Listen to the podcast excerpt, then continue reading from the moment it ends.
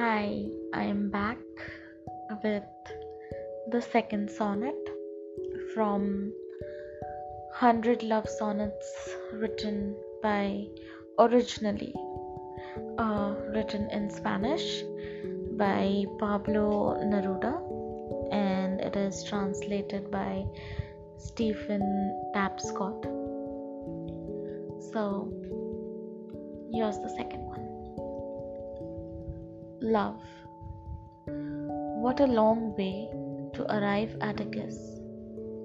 What loneliness in motion toward your company.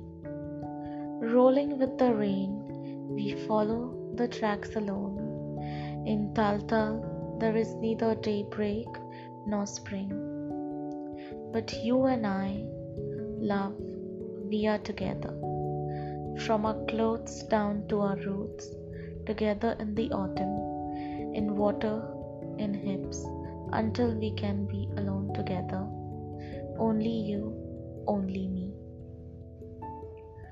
To think of the effort that the current carried, so many stones, the delta of Boroa water.